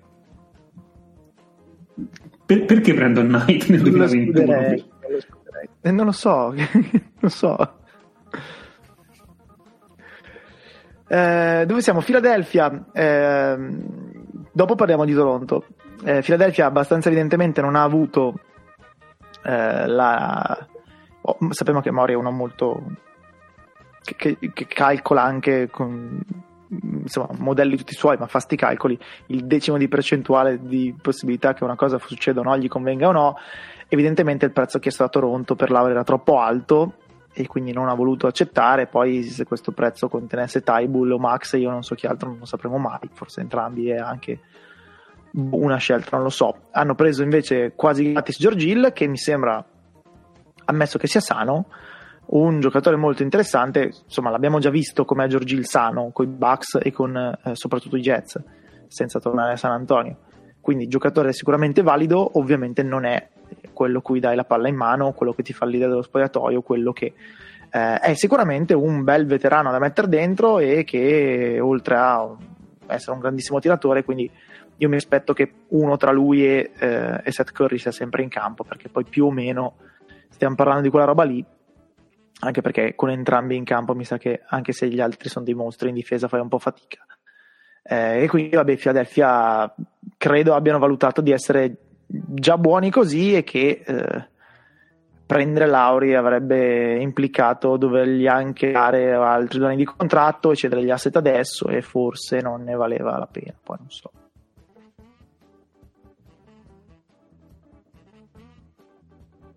Okay, tutto, sommato, vai, vai. tutto, sommato, non mi dispiace questo eh, diciamo accontentarsi di un veterano che comunque appunto se, se, se è fisicamente al, ha una buona percentuale gli può dare, gli può dare una grossa mano e, piuttosto che magari appunto dover prendere Lauri dover dare un giocatore come Tybull che difesa comunque gli, gli può dare qualcosa e è una squadra che comunque sta facendo bene, quindi gro- grossi ritocchi non ne ha bisogno. Quindi se, a me non è spiaciuto questo, questo semi-immobilismo, diciamo, questo aggiustamento non, non così invasivo. Phoenix Suns niente, si pensava potessero cercare un, forse un 5, non lo so per cosa, ma niente. Ma in realtà hanno preso, cioè, prima della deadline hanno preso Tori Craig, secondo me. Sì. L'unica mossa non, quella. non ha neanche giocato male. No, ma no, no, non è malissimo nelle partite. Ho visto la, la rotazione la fa. Sì. Cioè, sicuramente fai 15, molto probabilmente fa anche tipo l'ottavo, nono. Sì. Pa- pare buono. Ma c- credo che si vada verso un Kaminsky fuori dal cazzo, Crowder in quintetto e Craig a fare quello che prima faceva Crowder dalla panchina. Credo di sì. Però vediamo. Eh, Portland invece si è mossa, come ben sappiamo, eh, direi che Norman Powell è la versione potenziata di, di Gary Trent Jr., cioè Gary Trent Jr. forse fra 5 anni diventerà come Norman Powell. Quindi ovviamente eh, senza complicarsi troppo la vita in termini di fit e tutto il resto hanno migliorato, è costato abbastanza poco, quindi niente di che. Ovviamente anche lui sarà da pagare, quindi i Blazers sono un'altra squadra che l'anno prossimo avranno contratti così, così a spalle allora, tra Lillard e McCollum l'anno prossimo fanno 70. Aggiungi Covington, siamo già 83. Se tieni Powell, secondo me sei già a 100. Poi c'è Nurkic e poi c'è altra gente. Quindi, buona luxury tax anche l'anno prossimo ai Portland del Blazers. E se non c'è la luxury ce ne andiamo molto molto molto vicini. Eh, però sicuramente migliorano in questa stagione e adesso è rientrato Sigeri, entra Nurkic, diventano una bella rottura di balle perché comunque sono una squadra eh, molto competitiva e con Dame che fa, che fa il mostro, quindi per loro voto assolutamente positivo. Ovviamente Powell non andrà avanti a 30 di media come nell'ultimo mese, ma è un tiratore dello stesso livello di Gary Trent e in più fa anche qualcosa in più dal palleggio, va al ferro, si procura liberi, insomma, beh, bel giocatore, bell'innesto, semi gratis, insomma, senza complicarsi troppo le cose. Cominciano ad essere tante le squadre buone ad ovest. Eh? sì. sì. Si rischia un primo turno notevole. Cioè, fai conto che se la, se la guardiamo adesso, a parte il fatto che, come dicevamo prima, Dallas eh, e San Antonio sarebbero fuori, eh, ci sarebbe il. Eh, cioè, i Lakers poi scenderanno, insomma, finisce veramente a coltellate. Il primo turno 4 contro 5 e 3 contro 6 è veramente, veramente, veramente. Ma io, io ti direi anche 2, 7, 1, 8. Cioè, qu- quale serie tu di quelle Quale- oggi presenti dici sicuramente qua vince questa? Ah no, assolutamente. Poi vabbè, insomma, se i Lakers sono sani, dici i Lakers No, beh, cazzo, non è che quelli che- E le altre, ma tutte Sì, ma, ma non è che dici, altre- vabbè, i Lakers 4-0, ma passeggio. Cioè, Cioè, adesso per dire, ipotizziamo che il play-in vada in un certo modo. Allora, vabbè, Utah, diciamo che eh, una tra Memphis, Golden State e San Antonio la batte, ok. Già, Sì, ma non è, Phoenix, che, non è che fa 4-0 facile. già Phoenix potrebbe avere Dallas, Eh? Clippers Portland e Lakers Denver, che era la finale di conference l'anno scorso, a oggi, quindi auguri a tutti. E c'è il solito problema che queste, di queste sono tipo tre contender e sette che partono per arrivare in finale di conference e quattro usciranno al primo turno, quindi auguri a tutti. Sì, da- dall'altra parte poi c'è Philadelphia con la San Benedettese, sì, circa, con l'Ascoli, circa. Miami è l'Ascoli in questa stagione più che altro, poi tornerà su. Milwaukee contro Nazionale Cantanti e cose così. Sì, sì, sì. Sacramento Kings, che gli vuoi dire? Nel senso che poi adesso, adesso per Ecco qualche la nazionale cantanti. La nazionale cantanti. Adesso si sono rimessi a vincere, ne hanno vinte Eh, io, 4. io non lo vorrei dire, ma i Kings sono tipo due partite dai Warriors. Sì, cioè, ma no- sono, sono davanti ai Pelicans. caso. Sono davanti ai Pelicans, cioè, ne hanno vinte 4 in fila, perché? Beh, ma la nazionale cantanti qualche striscia di vittoria buona Qualche fatta, striscia, eh, sì. nella sua, record. anche quella. Eh. Io mi dissocio assolutamente. Lì hai voglia cosa castavano quelli. Sì. Al- altro che non livello. Comunque, vabbè, niente, alla deadline. Comunque si è rotto Bagley, quindi forse per questo che ne ha vinte 4 in fila. Eh, arriviamo ai San Antonio Spurs. Team, cosa, cosa ci racconti?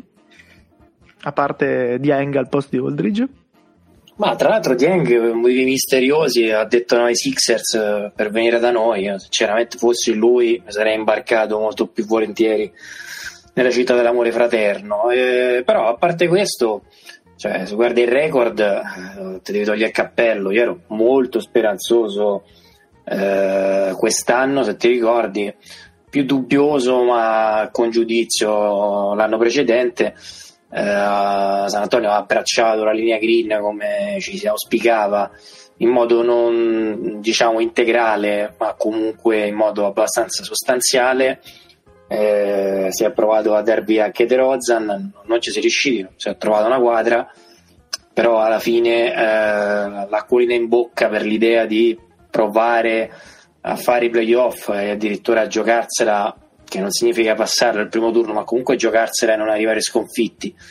Ehm, è tanto per una squadra che comunque è una città che comunque vive di, di- solo di, di, di Spurs. Alla fine il quadro è positivo. Ehm, il contratto di, di Aldridge era più difficile da rimuovere della, della barca lì a- nel canale, eh, come hanno ironizzato più di qualche analista, effettivamente era vero il buyout era probabilmente l'unica soluzione. Ehm, San Antonio ha attraversato una crisetta abbastanza importante, avrete sicuramente notato le partite in striscia che ha perso 20-30 punti e senza uh, Aldridge ci si aspettava un improvviso irrobustimento della difesa. In realtà, nonostante tutto lasciasse indicare quello, San Antonio è ancora un po' porosetta in, uh, in vernice. Però ecco, in linea di massima eh, San Antonio doveva rimanere dignitosa con prospettive medio buone. Eh, il core è buonissimo, non eccezionale ma buonissimo, secondo me. Quindi direi bene, eh, non sei ipotecato il futuro, c'è spazio per rifirmare un paio di questi e l'anno prossimo probabilmente dando via De Rozan andai proprio via a un totale reset eh, se tieni Mills lo fai per una questione di cuore tra virgolette di continuità però insomma per il resto ormai il turnover rispetto ai bei tempi mi pare abbastanza eh, evidente Sì, Dieng, tra l'altro, po- possiamo anche dire che stiamo nei dintorni di Aldridge, o forse anche meglio, perché è un miglior tiratore da tre ed è un po' più mobile e forse si fa meno problemi, insomma, se lo devi panchinare. Quindi non, non è detto che gli Spurs ci abbiano perso in assoluto in questo cambio.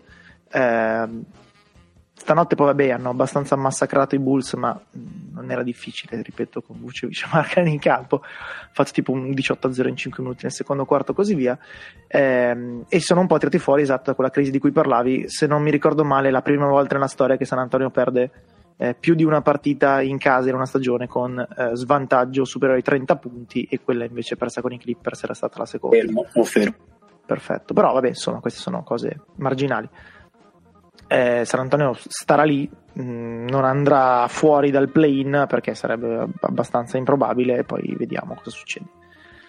Eh, Toronto Raptors invece sono ovviamente di grande attualità perché eh, vabbè, mm, Norman Powell mm, era una, una, trade quasi automatica perché era nella stessa situazione salariale di Fournier in sostanza perché ok, Powell ha una player option per l'anno prossimo ma mai nella vita la eserciterà e essendo però il giocatore probabilmente migliore rispetto a Fournier ha portato indietro un, uh, un asset più valido che è ovviamente Grant Trent Jr. che mi sembra tra l'altro si integri perfettamente con Van Vliet, Anunobi e Siaka la cosa di Lauri eh, non abbiamo ovviamente avuto notizie, io la leggo un po' come eh, Ugiri che ha tirato una riga, eh, non le stesse della nazionale cantanti, e ha detto io non è che posso cedere il miglior giocatore della storia della franchigia perché sì. Cioè un conto se se ne va a scadenza di contratto, nessun problema. Un conto è se arriva un'offerta valida nessun problema, ormai siamo d'accordo e così via. Ma non lo cedo perché sì, non lo cedo perché Miami e Philadelphia non mi danno Herro e Maxi e Tybull, vado a caso, eh, però immagino una roba così. E allora mi restano solo i Lakers che mi possono offrire niente e neanche ci mettono THT e allora cedo Lauri ai Lakers senza THT perché sì. Non lo fai tu no, non puoi cedere Kyle Lauri in cambio di non mi ricordo cos'era Schroeder KCP e Bofuffa non lo so qualsiasi cosa fosse stata quindi mi, mi pare sia successo questo eh, che Philadelphia e Miami erano abbastanza consce del fatto che non c'era bisogno di strapagare e non hanno strapagato e, e quindi Lauri sta ancora lì poi come andranno questi due mesi non lo so ci sta tutto cioè dal facciamo l'ultimo ballo e facciamo e spacchiamo culi a chi se ne frega la stagione è finita, non ho veramente idea. E credo che comunque in estate Lauri se ne andrà. Adesso la, la leggerei un po' così sta cosa.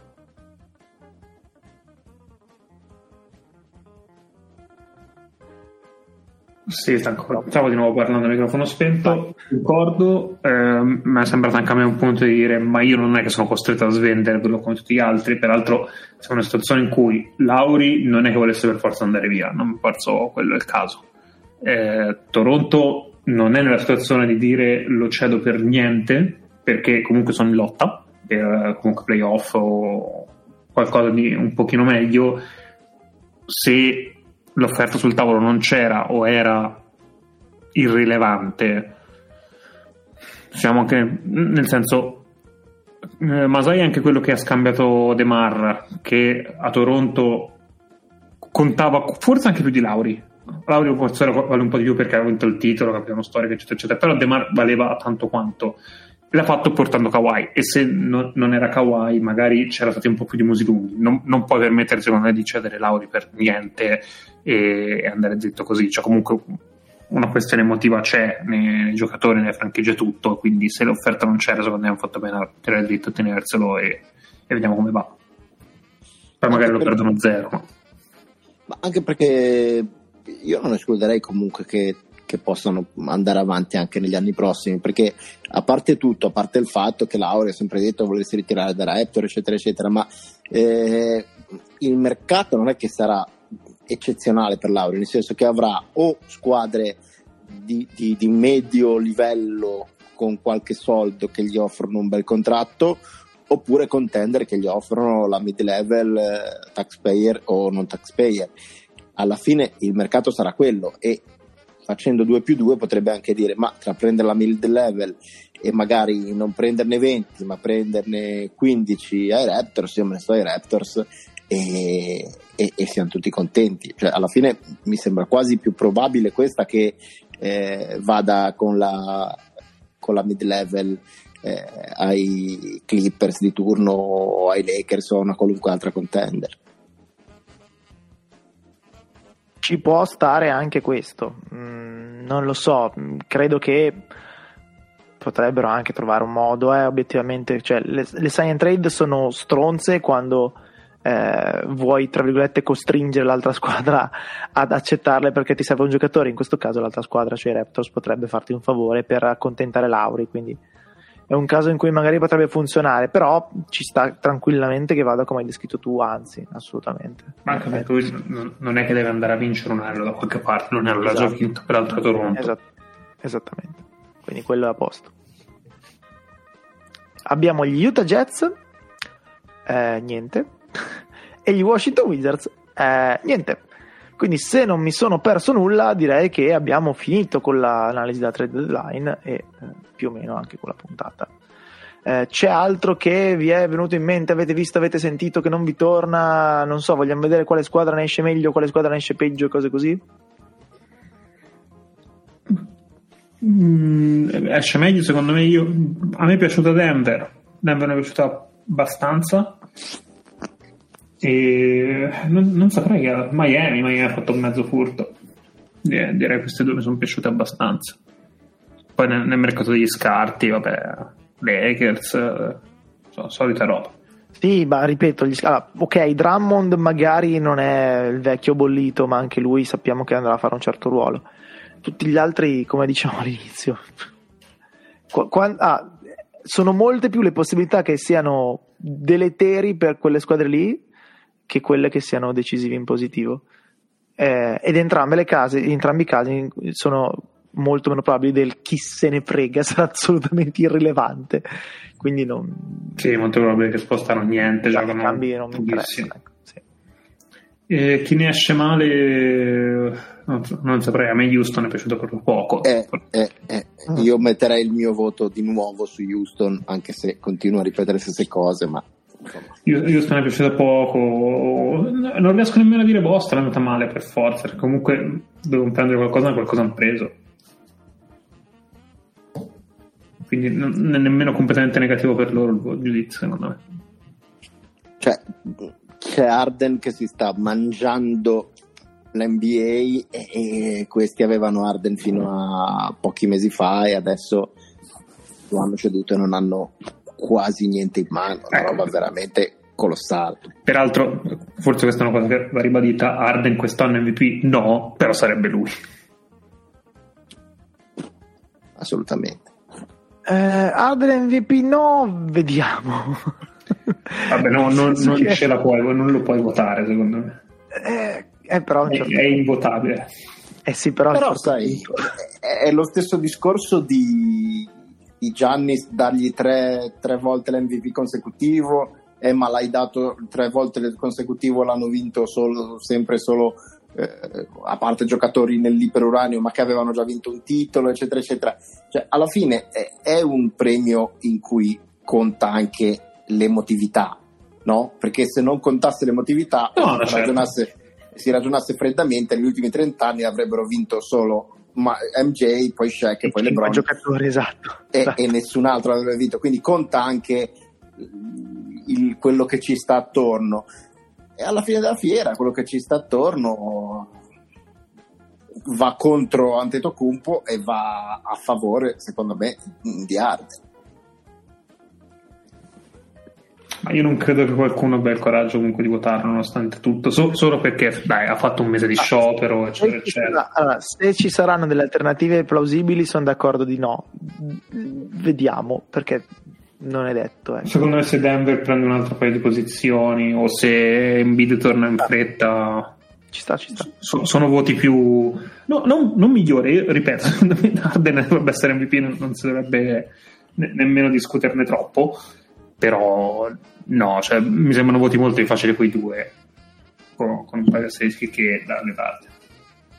Il problema è che quest'anno c'è una discreta moria, nel senso di altissimi picchi, nel senso che chi ha una stagione di rimbalzo, chi ha problemi di narrativa come magari di Tocumpo rispetto a due o tre anni fa, tutte queste grandi alternative in realtà non ne vedo all'orizzonte eh, sempre premesso che vale quello che dice Fleccio, e com'è possibile, eh, diciamo che come si dice a Roma, se l'è cantata e selezionata Arden, lì dove doveva essere, ha devastato una franchigia eh, insieme all'altro che se n'è andato a fila, io credo che veramente... È toscano quindi?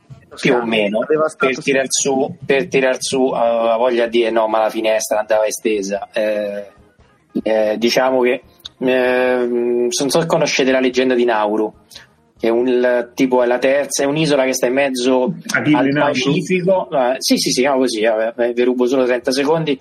È praticamente poco più grande della città del Vaticano. E praticamente per tipo due secoli è stata la più grande miniera di fosfati a cielo aperto. E gli abitanti avevano un range eh, diciamo pro capite mostruoso è tipo 9.000 persone. E adesso tipo il 96% dell'isola è inabitabile e loro se la danno in faccia eh, ecco io, io, diciamo che Houston mi dà quell'impressione solo che i responsabili in senso buono sono, sono diciamo andati via e detto questo, va anche detto che comunque sta a est eh, con i Nets, eh, buona parte dei record l'hanno scritto, scritto anche Durant, e insomma, stanno a sei partite dai Knicks a est. Al di là dello strabordante il fatto che comunque sia abbia spezzato le reni a diverse squadre, cioè la grandissima cambio di marcia rispetto a due o tre anni fa, io non la vedo. Cioè, non significa che non se lo meriti, significa più o meno essere sempre il solito Arden che capita in per esempio la partita dell'altro giorno i Nets più o meno deforestati cioè giocava lui e un altro paio di persone. Faccio una domanda a voi ma quanto è grave Durant? Che è quella cosa più interessante secondo me della corsa MVP diciamo che con la corsa all'MVP non ha più a che fare perché se anche dovesse tornare adesso e fare il mostro mi sa che l'MVP è andato quanto è grave dicevo che era più interessante il tema rispetto a quello dell'MVP eh? ah, no no certo quanto è grave, eh, direi che eh, di solito eh, le riabilitazioni da infortuni gravi avvengono in modo un pochino più lineare con start and stop. Lui è partito in alto e poi è tornato in basso. Per il momento non c'è da preoccuparsi anche perché appunto cioè, non, non, hanno nessunissimo bisogno di forzare, quindi chi se ne frega la grande. Però un, un Carlo in testa magari. Beh, comunque Beh, io credo... avuto non ha avuto ricadute, no? è solo semplice, diciamo così, eh, affaticamento, mi pare. Sì, da, di, da diciamo, diciamo che gli devono, gli devono, fare il tagliando e la convergenza, perché poi spesso quando entri da infortuni ci sono altri problemi che subentrano, loro vogliono assicurarsi che sia tutto perfettamente centrato e allineato, mettiamola così. Eh. Sì, eh, il punto fondamentale che hai detto è che sono altri tipi di di infortuni che sono anche abbastanza fisiologici per uno che è stato fermo un anno e passa e, e ha avuto quel tipo di infortunio. E oltretutto con una squadra che sta andando bene e con, con Arden che sta giocando così possono tranquillamente permettersi di, di aspettare. Doveva rientrare credo stasera poi ha detto uh, Steve Nash ha detto che probabilmente sarà ancora fermo questa settimana. Se, voglio dire non credo sia così grave ecco me lo auguro perché poi effettivamente quando è tornato all'inizio ha fatto veramente il mostro Scusate, ma invece Irving, cioè, perché tipo sta dall'amico immaginario no. o c'è un motivo serio? No, il motivo era il compleanno. Il compleanno dell'amico immaginario? No, il compleanno suo, che era il 23, credo, non mi ricordo. Eh, ma con, allora, con Cari siamo sempre lì, eh, nel senso che eh, lui probabilmente un pochino ci marcia, eh, però è anche abbastanza probabile che la sua salute mentale sia delicata e queste cose siano eh, forse necessarie. Quindi secondo me la, la merda è giusto che se la prenda, però non esageriamo. È anche vero che se i giocatori si prendessero solo gli highlight, Kyrie Irving sarebbe il più forte giocatore di tutti i tempi. Questo è, questo è sempre sotto discorso che sappiamo insomma di Cari che ci sono una serie di problemi che fanno sì che non sia esatto il più forte giocatore della storia. Ma, io, ma... io ribadisco, è un John Wall che non ha incontrato LeBron James. Cioè, nel suo caso John Wall che non ha incontrato LeBron James, altrimenti insomma, più o meno a livello, stiamo a livello di Irving. Ci sta, ci sta, ci sta, ci sta abbastanza nettamente. Comunque, Tim, tornando al discorso prima che quest'anno c'è un po' di moria al vertice, io la ribalto, secondo me quest'anno ci sono grandi collettivi al vertice. i Jets sono una squadra di pochissime fortissime individualità e molto, molti buoni giocatori a alto livello. Sans lo stesso fila al discorso di Embiid, però gli altri non è che sono tanto dietro, e tra l'altro perché non c'è Embiid giocano più o meno quella pallacanestro lì. Invece le, le altre grandi superstelle sono un po' più giù. Curry è un po' più giù, Doncic è un po' più giù, un po' così. Quindi secondo me la lotta se sbaglio, è un po' così. È, è assolutamente vero quello che dice Nick, ma correggimi se sbaglio, a parte la ricezione, la maggior parte di quelli che in teoria potrebbero, eh, se escludiamo Giannis e magari eh, un paio di eccezioni solari, giocano tutti in super team. È anche più difficile da quel punto di vista emergere. Sì, è vero non è vero anche quello, è vero anche quello. Giochi o in un super team o no, non ci sono super stelle, diciamo sole, se non Giannis, appunto, Lillard se vuoi, o roba così. Sì, sì, è vero. Uh, ok, direi che abbiamo fatto, uh, se non ci sono appunto altre... Segnalo solo che Vai. Indiana, che doveva prendere Brad Stevens, ha firmato per sei anni Mike Woodson sì. che è più o meno come voler uscire con Cameron Diaz e poi trovarsi con la Mazza Mauro, però vabbè, contenti, contenti Indiano, contenti tutti. Madonna, che, che, boomer pazzesco per tirare fuori la mazza Mauro. Cioè, veramente però, eh, eh, almeno, almeno è simpatica, almeno è simpatica. Anche Woods magari, che ne so, testa patata. Comunque, comunque Woodson è... Siamo al body shaming. Comunque Woodson è uno dei, eh, Lore l'avrai letto, lo saprai, cinque eh, giocatori della storia eh, degli, degli, Users ad aver segnato 2000 punti con quella squadra. Woodson appunto è il quinto con 2061. Il quarto è AJ Guyton 2100, leggenda wow. del basket milanese o forse no. Eh, cosa, cosa, c'è? Perché? Forse no. Poi c'è tal Don Schlunt, giocatore degli anni 50, che non so chi cazzo sia. Eh, non arrivo lì. Ok. Poi c'è Steve Holford de, della nostra era, quindi dall'84 all'87. Che Anche nel college abbastanza votato. Ora, sì. E invece il miglior realizzatore della storia degli users è Calbert Cheney degli anni 90, insomma, che poi sappiamo essere passato da Washington e da altre parti. C'è Bobby Knight e anche eh, basta vincere se ci pensi eh. Basta, direi che possiamo andarcene. Eh, abbiamo registrato su Telegram, quindi fateci sapere com'è andata, se dobbiamo abortire l'esperimento o se può funzionare. Quindi dateci qualche feedback su questa cosa. Per settimana prossima abbiamo un paio di domande, una su Anthony Bennett o meglio, non è proprio su Anthony Bennett, no, no, non è su Anthony Bennett, però prende anche Anthony Bennett e quindi va bene così, e altre cose, quindi ci sentiamo. A fare il provino con Brandon Knight, Può essere, può essere. È lui, è lui, l'esplosività di Brandon Knight, cioè lui che è esploso. È lui esploso? Abbastanza. Ciao Lore. Ciao a tutti. Ciao Nick.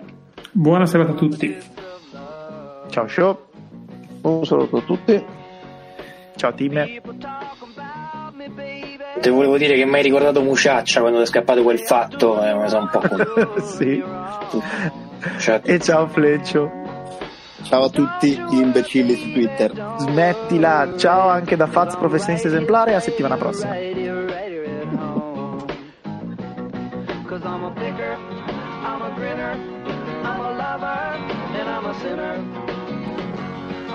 music in the sun. Joker, I'm a smoker, I'm a midnight joker. I get my loving on the